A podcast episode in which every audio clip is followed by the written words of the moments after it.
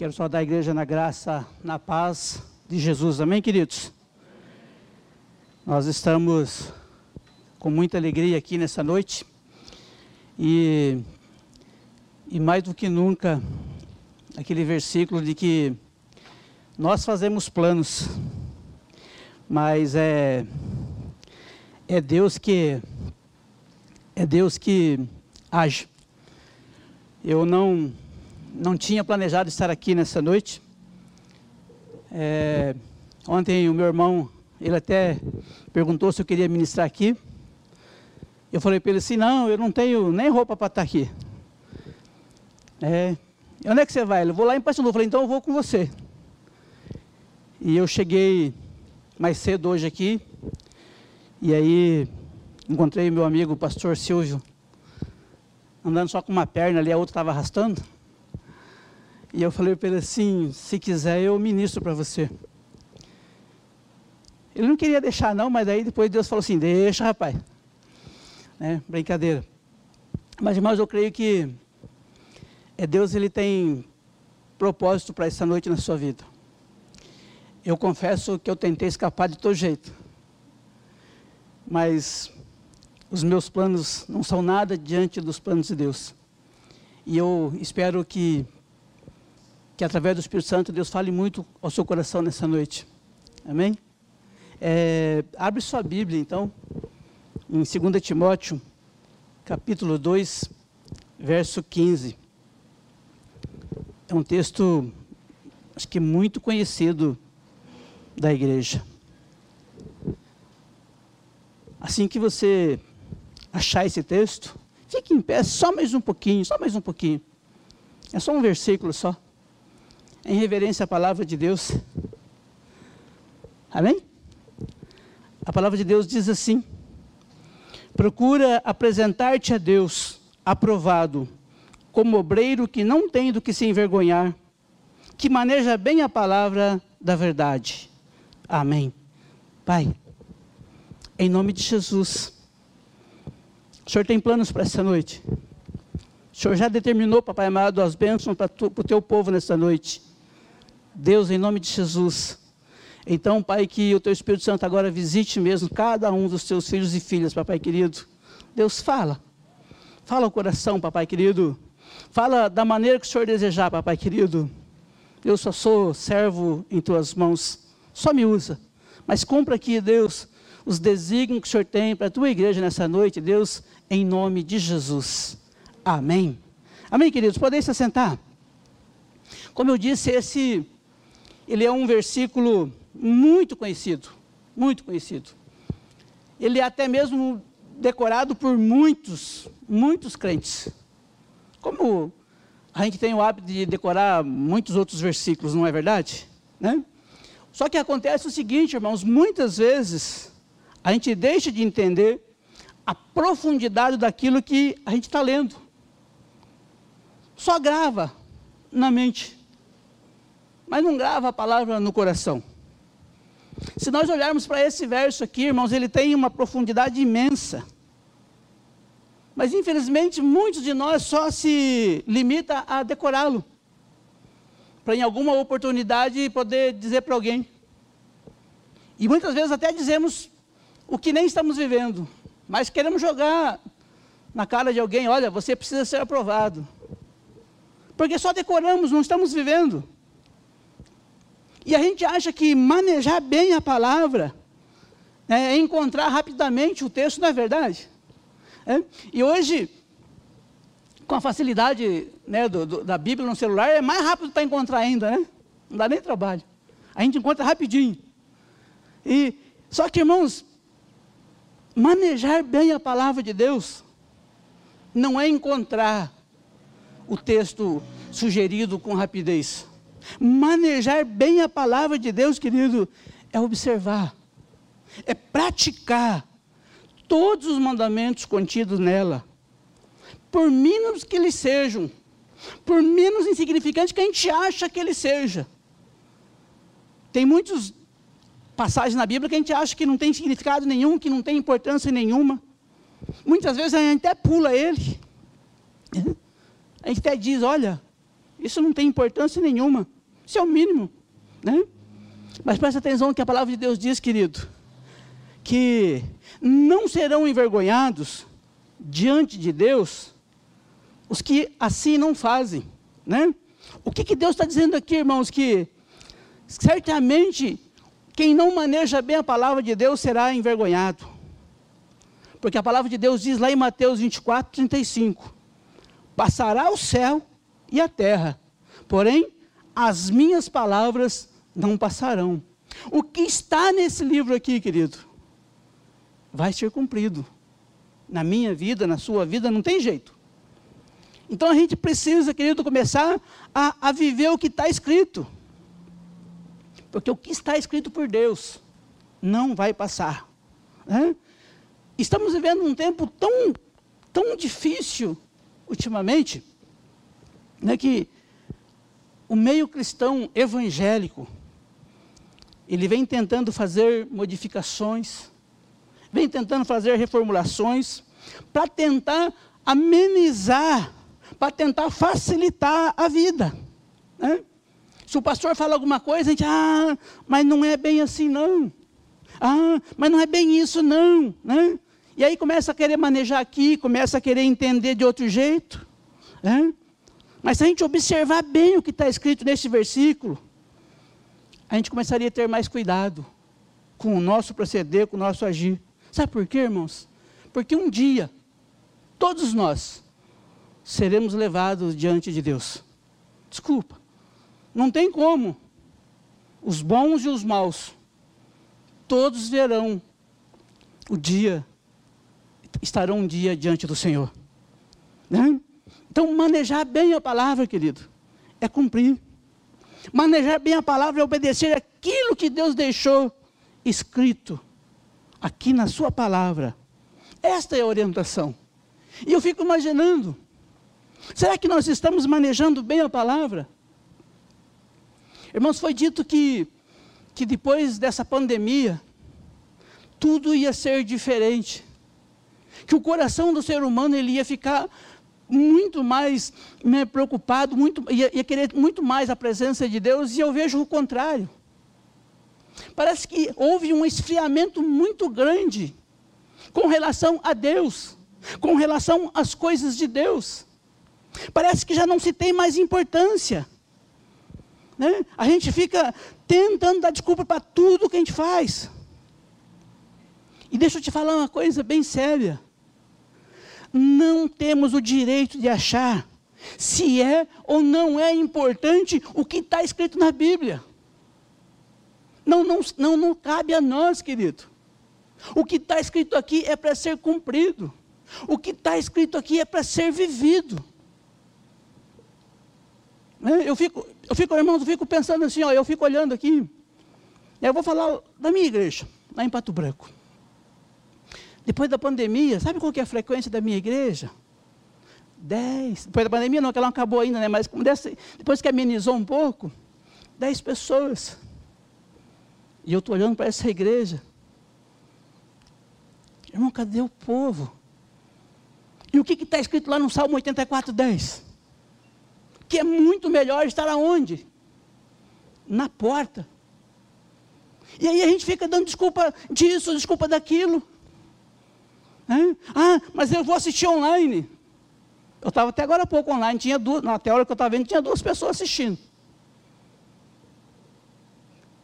Talvez tenha 3, 4 agora. Eu vou assistir depois, outro dia. Sei não. Eu não tenho direito de achar, querido. A minha obrigação é cumprir, é viver o que está escrito aqui. Eu não tenho que achar se é certo ou não, eu tenho que fazer o que está escrito, eu tenho que perguntar, será que é isso mesmo, né? Será que isso tem importância para Deus? Se tem importância para Deus, faz, querido. E se está aqui porque tem importância, até a vírgula que está aqui tem importância para nós, querido. Porque o problema é que muitas vezes estamos lendo e colocando a vírgula em lugar errado. E aí, porque colocamos ela em lugar errado, entendemos errado o que Deus está falando para a gente. Né? Irmãos, um erro doutrinário grande, ele não começa grande.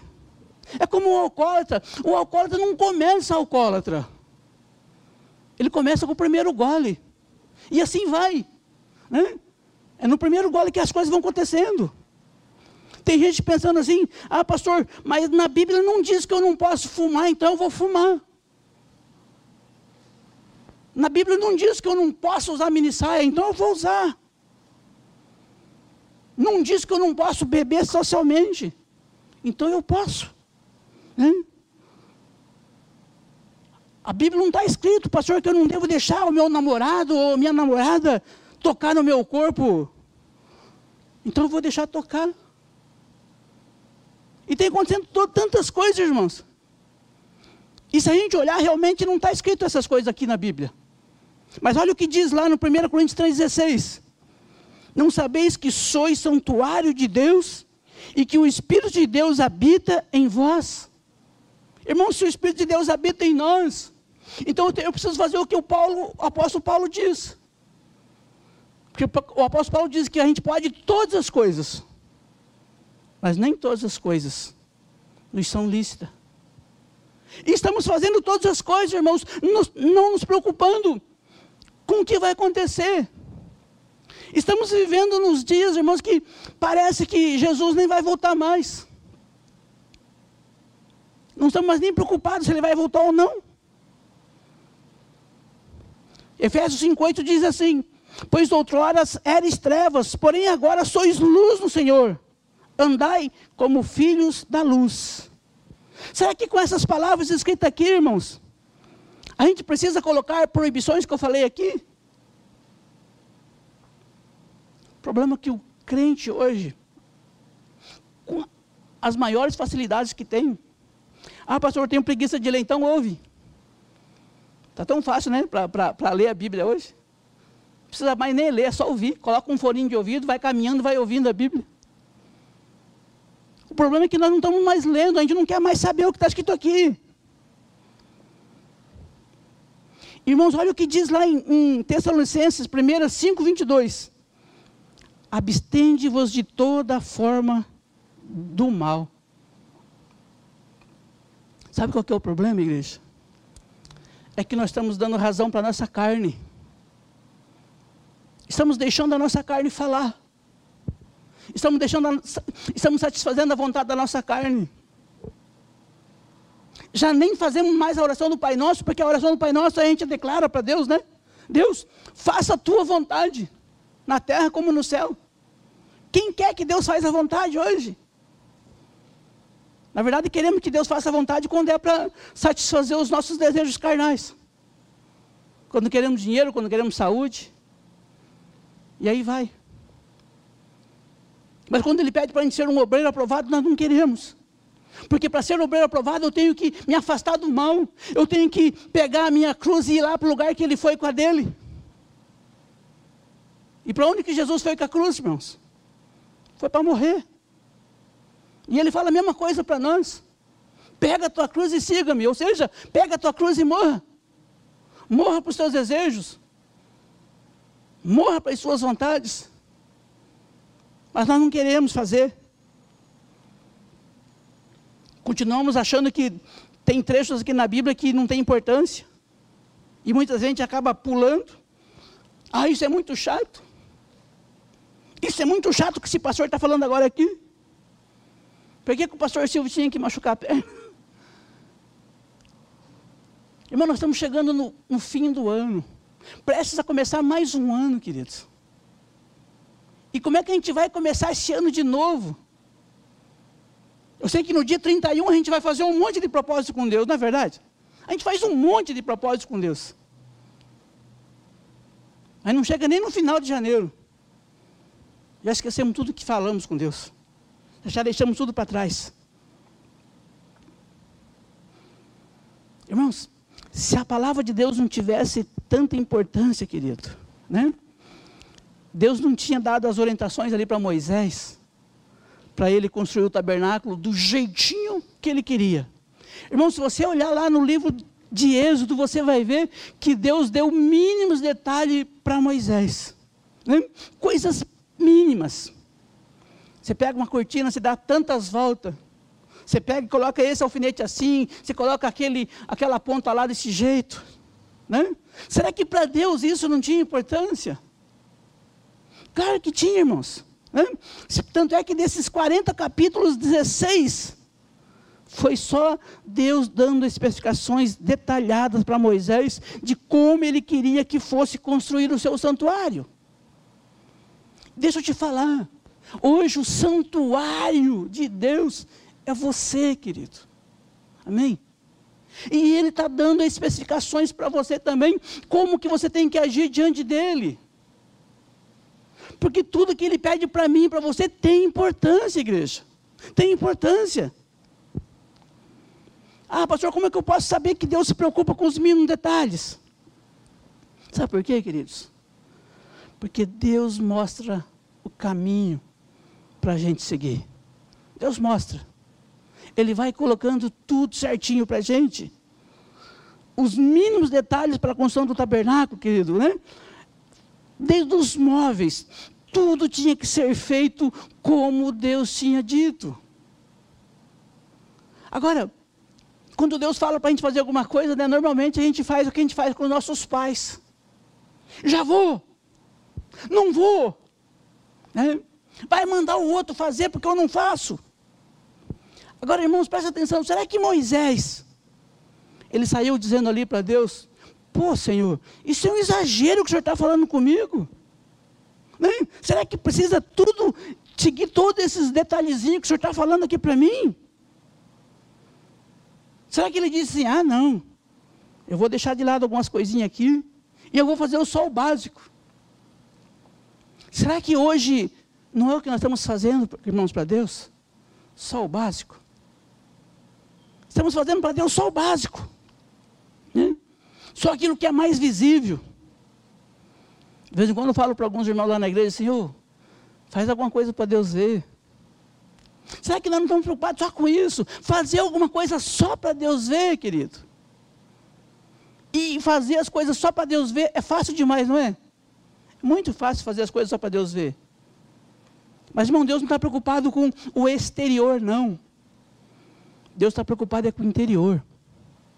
É aqui que Ele está olhando para você, querido. É o teu coração. Como que está o teu coração de Deus? Quando Deus mandou Moisés fazer as coisas nos mínimos detalhes, querido, ele cumpriu. Ele fez tudo nos mínimos detalhes.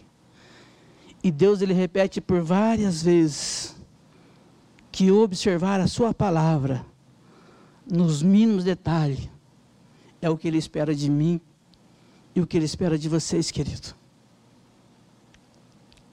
Não adianta, irmãos, tem pessoas que falam assim, ah, pastor, eu já li a Bíblia 15 vezes.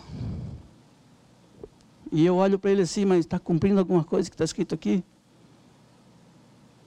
Aí ele abaixa a cabeça. Sabe, Satanás conhece a Bíblia melhor que nós. Mas muito melhor que nós. E é Satanás, desobediente, não cumpridor da palavra. Conhecer a palavra sem praticar, irmãos, não adianta. Porque no dia, o dia mau, quando ele chega, a gente não sabe como sair daí. A gente não sabe o que fazer e nem para onde correr. Precisamos sim conhecer a palavra e praticar a palavra, querido. Precisamos fazer, querido, tudo o que está escrito na palavra, querido, como modelo para a nossa vida.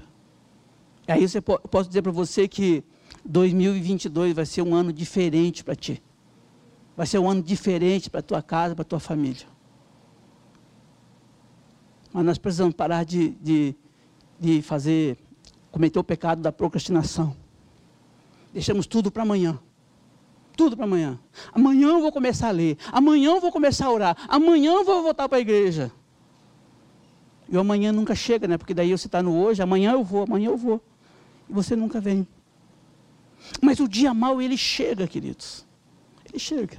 Como ele chegou de repente com essa pandemia aí. Olha o estrago que fez na vida dessa igreja mesmo. Quantas pessoas perderam a vida por causa desse desse mal que chegou. Irmãos, hoje nós somos o tabernáculo. Hoje nós somos o templo de Deus. E nós precisamos levantar, segundo o modelo que foi mostrado para nós por Deus. Foi isso que Deus falou para Moisés. E ele disse para Moisés, eu dei habilidade para homens, para que me façam tudo que eu tenho ordenado. Deus tem dado habilidade para vocês, querido. O problema é que vocês não têm feito o que Deus tem mandado. Só faço aquilo que me convém. Só faço aquilo que eu quero fazer. Será que Deus se preocupa com os mínimos detalhes, querido? Se preocupa. Deus tem pedido isso para o povo dele. E sabe por que ele se preocupa, querido? Porque ele pede. Ele pede, ele espera de nós sempre a obediência, sempre. Deus nunca espera, irmãos, que os filhos dele sejam desobedientes. É como nós. Qual é o pai que espera um filho desobediente? Qual é o pai que aceita um filho desobediente? E quando o seu filho desobedece, como é que se age com ele? Ah, se Deus agisse como a gente muitas vezes age com nossos filhos, não é verdade? Porque muitas vezes nós executamos nossos filhos. Muitas vezes nós castigamos nossos filhos. Deus espera sempre que o seu filho e a sua filha sejam obedientes. Amém, igreja? Moisés, como servo, ele deu crédito, ele deu ouvidos à palavra do Senhor. Moisés estava sempre disposto a se submeter a Deus. E enquanto ele se submeteu a Deus, deu tudo certo. Ele foi escolhido como líder de Deus, para liderar toda uma nação, querido. Né? Ele se viu na responsabilidade de levar todo o povo a uma obediência verdadeira, sincera. Ele foi levado a fazer com que aquele povo cumprisse a palavra de Deus. E toda vez que aquele povo descumpria, aquele povo sofria. Irmãos, aquele povo, ele viu os mais fantásticos milagres da época. Experimentou as maiores bênçãos de Deus. Mas, no entanto, ficou 40 anos para chegar até a terra prometida. E sabe quantos quilômetros aquele povo tinha que andar só para chegar para a terra prometida? Segundo o professor Milton Schwantes, lá na faculdade, disse que era 8 quilômetros. Tinham que caminhar só 8 quilômetros.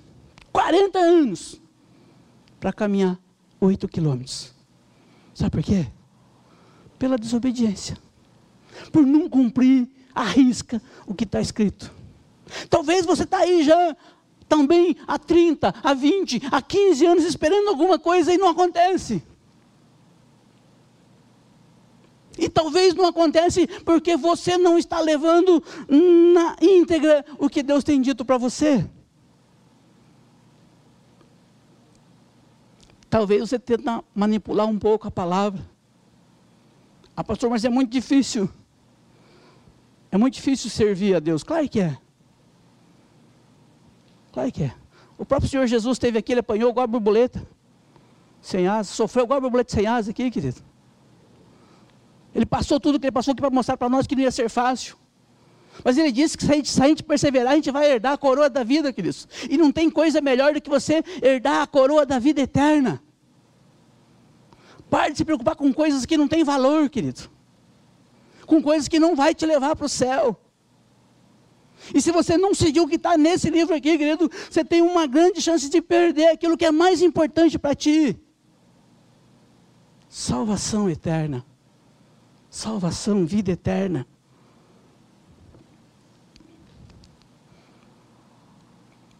As pessoas hábeis que Moisés convocou, elas não eram hábeis por seus próprios méritos. Elas eram hábeis porque Deus tinha capacitado elas. E eu vejo hoje, irmãos, quantos talentos nessa igreja estão enterrados. Eu sou filho dessa casa. E eu vejo muitos talentos enterrados aqui hoje. e que nem estão aqui. Conheço um monte. Que por algum motivo embirrou. Que por algum motivo se desestimulou. E a palavra de Deus diz que o teu único inimigo é só um. E ele tem nome. E é Satanás. Não pode falar Satanás, pastor. É perigoso. É perigoso você viver sem a presença de Deus, querido. É perigoso você viver sem obedecer a palavra de Deus. Isso é perigoso. Isso você tem que temer. Você não está lutando contra a igreja, você não está lutando contra os pastores, você não está lutando contra o marido, contra a esposa, contra os filhos. Você não luta contra sangue e carne. Você luta contra principados e contra potestades, querido. E o único jeito de você vencer é se revestir da palavra de Deus, para resumir, querido. Não tem outro jeito diferente. Moisés, ele continuou orientando o povo de Deus, né? Façam assim, tudo conforme Deus diz. Irmãos, líderes que são colocados na nossa vida, são anjos que Deus coloca, querido, para nos ajudar. São anjos. E nem sempre, né? Pergunta para os seus filhos, você que é pai, se ele gosta de muitas coisas que você fala para ele. Mesmo você dizendo para ele assim, é para o seu bem, querido. É para você não sofrer. Aí pergunta se ele gosta. Mas o pai continua dizendo, não continua? Não faça assim, não faça assado. Mas muitas vezes o filho decide quebrar a cara, experimentar o que ele quer. Faça tudo o que Deus está dizendo. Essa é a palavra para vocês, se vocês querem ver algo diferente na vida de vocês, querido. Eu não sei quanto tempo você está buscando. Eu não sei quanto tempo você quer que as coisas aconteçam na sua vida. Mas se você deseja ver mudança, se você deseja ver um milagre acontecer, você precisa fazer o que Deus manda você fazer. Não tem jeito de ser diferente. Mas por que tem tantos detalhes, pastor? Mas porque Deus sabe o que faz. Porque Deus sabe o que é bom, porque Deus é perfeito. Por que ele exigiu tudo aquilo lá para o tabernáculo? Porque lá era a casa dele, lá que ele ia habitar. E ele queria que fosse do melhor mesmo, ele queria que aquele lugar fosse lindo. E ele não está dizendo hoje que ele habita, que o Espírito dele habita em nós. Como é que ele vai habitar, querido, num templo todo destruído? Como é que ele vai entrar aqui todo arrebentado, igreja? Ele até chega. Mas ele volta. E diz, conserta primeiro. A palavra de Deus diz que depois de tudo pronto, o tabernáculo tudo feitinho, diz que a nuvem de Deus cobriu aquela tenda. E a glória do Senhor encheu o tabernáculo. O único jeito da glória de Deus encher o tabernáculo, querido, é se ele estiver pronto. E um detalhe, é você que tem que aprontar, querido. Não é o pastor que vai aprontar para você. Não é a igreja que vai aprontar para você, querido. A dica está aqui nesse livro. A dica está aqui. Isaías 1,19, é claro. Se você quiser e obedecer, vai comer o melhor dessa terra. O melhor dessa terra, querido, não é ter casa, não é ter carro, não. O melhor dessa terra é ter a presença de Deus na sua vida. Amém? Esse é o melhor dessa terra que você pode ter, querido. Não existe coisa melhor do que você ter a presença de Deus na sua vida. Não existe coisa melhor do que você ter paz na sua casa, paz na sua família, querido. Mas você só vai ter isso se você quiser, é bem claro ali.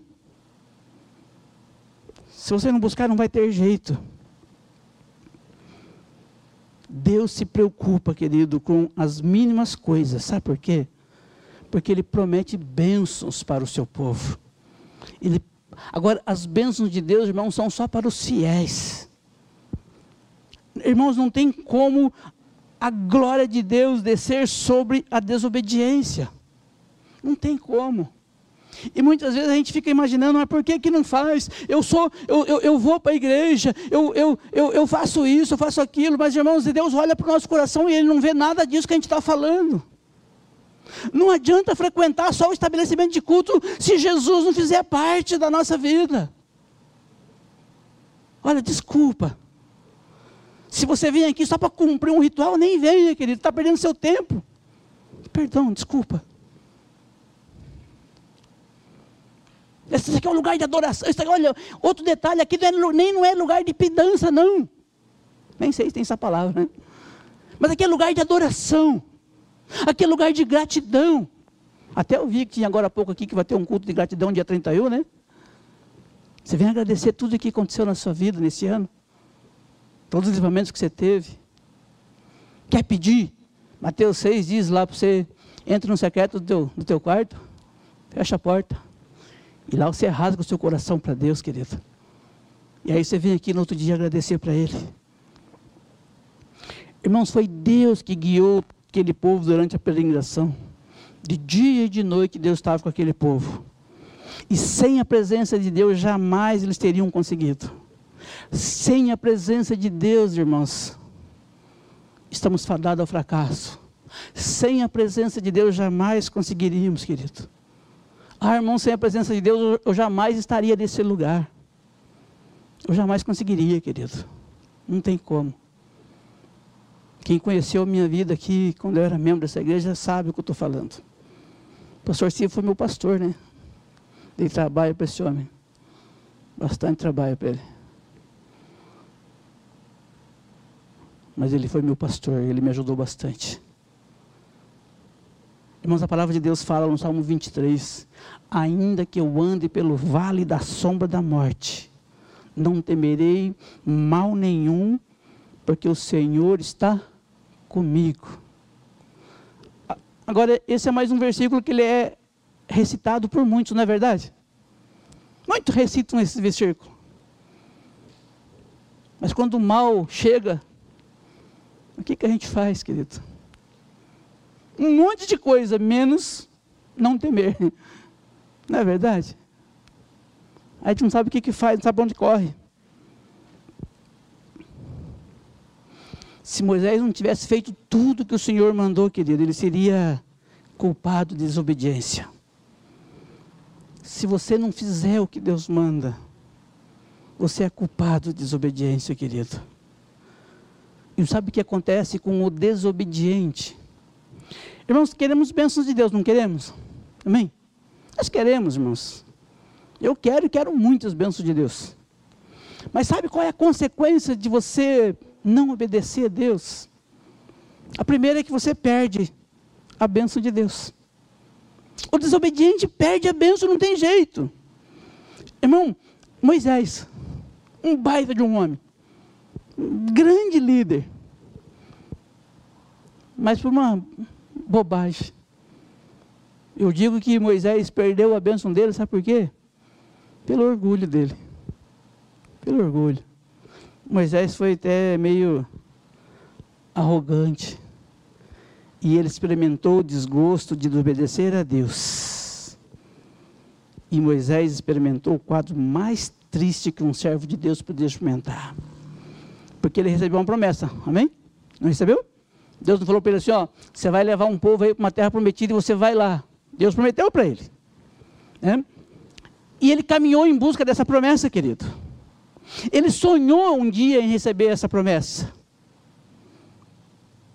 Deus mostrou para ele com seus olhos carnais.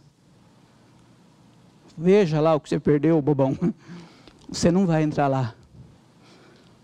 Irmãos, olha bem o que aconteceu na vida desse homem. E por causa de uma coisa que ele fez, querido, ele não herdou a terra prometida. É triste, não é verdade? Mas o nosso Deus é assim, Ele é justo, querido. Numa reunião lá em casa, lá com os homens da igreja de Pato Branco, um falou para mim assim, ah, pastor, mas Jesus, Ele é tão bom, mas Ele é tão bom, que no dia do julgamento final, Ele vai passar a mão na cabeça de todo mundo, e vai todo mundo subir. Eu falei, abençoado, você está errado. Eu também queria que fosse assim. Mas por que então que Deus mandou o filho dele aqui para sofrer aqui nesse lugar? Por que que Jesus passou tudo que tinha que passar aqui, para depois levar todo mundo do jeito que está, na desobediência? Ah, igreja, na desobediência, querido, você está perdendo teu tempo. Olha, me desculpe a sinceridade, mas se você quer viver na desobediência, aproveita teu tempo no mundo. Porque na desobediência não tem salvação. Desculpa. Aproveita viver no mundo. Tudo que o mundo te oferece. Porque Jesus não vai passar a mão na sua cabeça. Não tem jeito. Não tem jeito. É? Deus é justo, querido, não tem jeito de ser diferente. Deus, se Ele tinha uma mensagem para levar para a humanidade através daquele tabernáculo. E se Moisés não tivesse obedecido, não teria acontecido. E a mensagem de Deus é a santidade de Deus em contraste com a pecaminosidade do homem e a dificuldade do homem pecador se aproximar de Deus. Querido,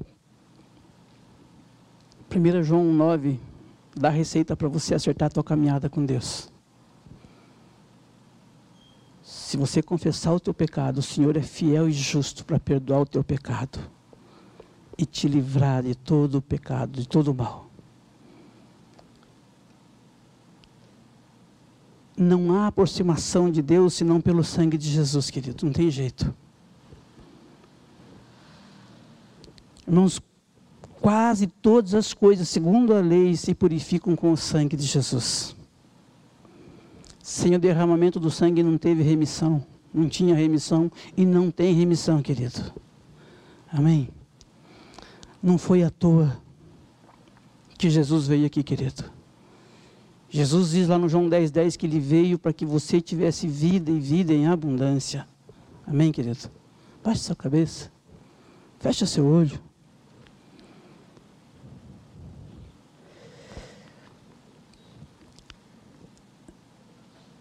Será que você, meu irmão, será que você, minha irmã, tem manejado bem a palavra de Deus?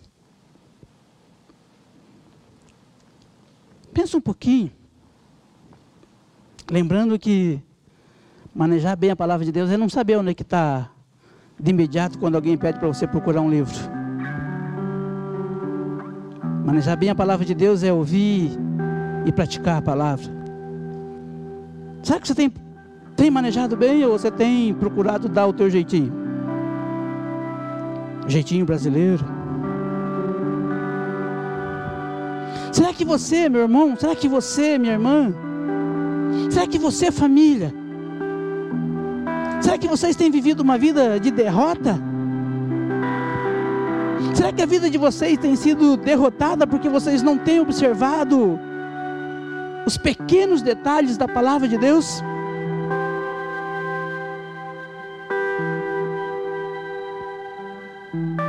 Se você deseja salvação, se você deseja vida eterna, ela tem que ser do jeito de Deus, não do seu. Tem que ser da maneira que Deus escolheu, não da sua. Do seu jeito você não vai, desculpa. Hoje é dia de renovar, querido.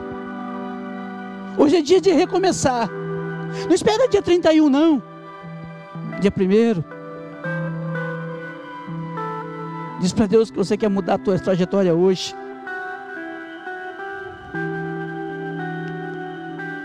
Diz para Deus que a partir do que você ouviu aqui nessa noite, você vai mudar.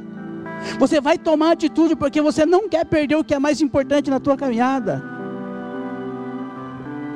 Diz para Deus que você, como cristão que é, você vai decidir nessa noite a ter a decisão de ser fiel para Ele em tudo. Diz para Ele que você vai ser fiel até nas pequenas coisas.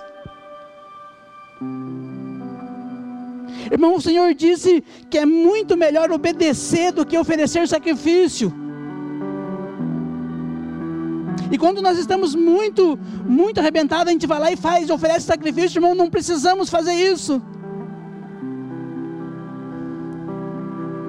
Só precisamos obedecer, querido. Mateus 6,33 diz que Deus sabe que você precisa, querido. Que se você buscar o reino dele, a justiça dele, ele te acrescenta o que você precisa. Ele dá o que comer, ele dá o que vestir, ele dá o que beber, querido. E mais do que você precisa, você só precisa crer. E obedecer. Ah, Pai. Visita a tua igreja, Pai. Faz a igreja nova, Pai. Renova ela, Deus. Ah, Deus. Ah, papai. Ah, Deus, eu não sei, Deus, quantos anos, papai querido, teu povo tá levando para alcançar aquilo que o Senhor tem, papai querido. Mas, Pai, eu sei que o Senhor está aqui nessa noite, Deus. Pai, visita, Pai. Visita a tua igreja, papai. Visita quem está nos ouvindo, papai.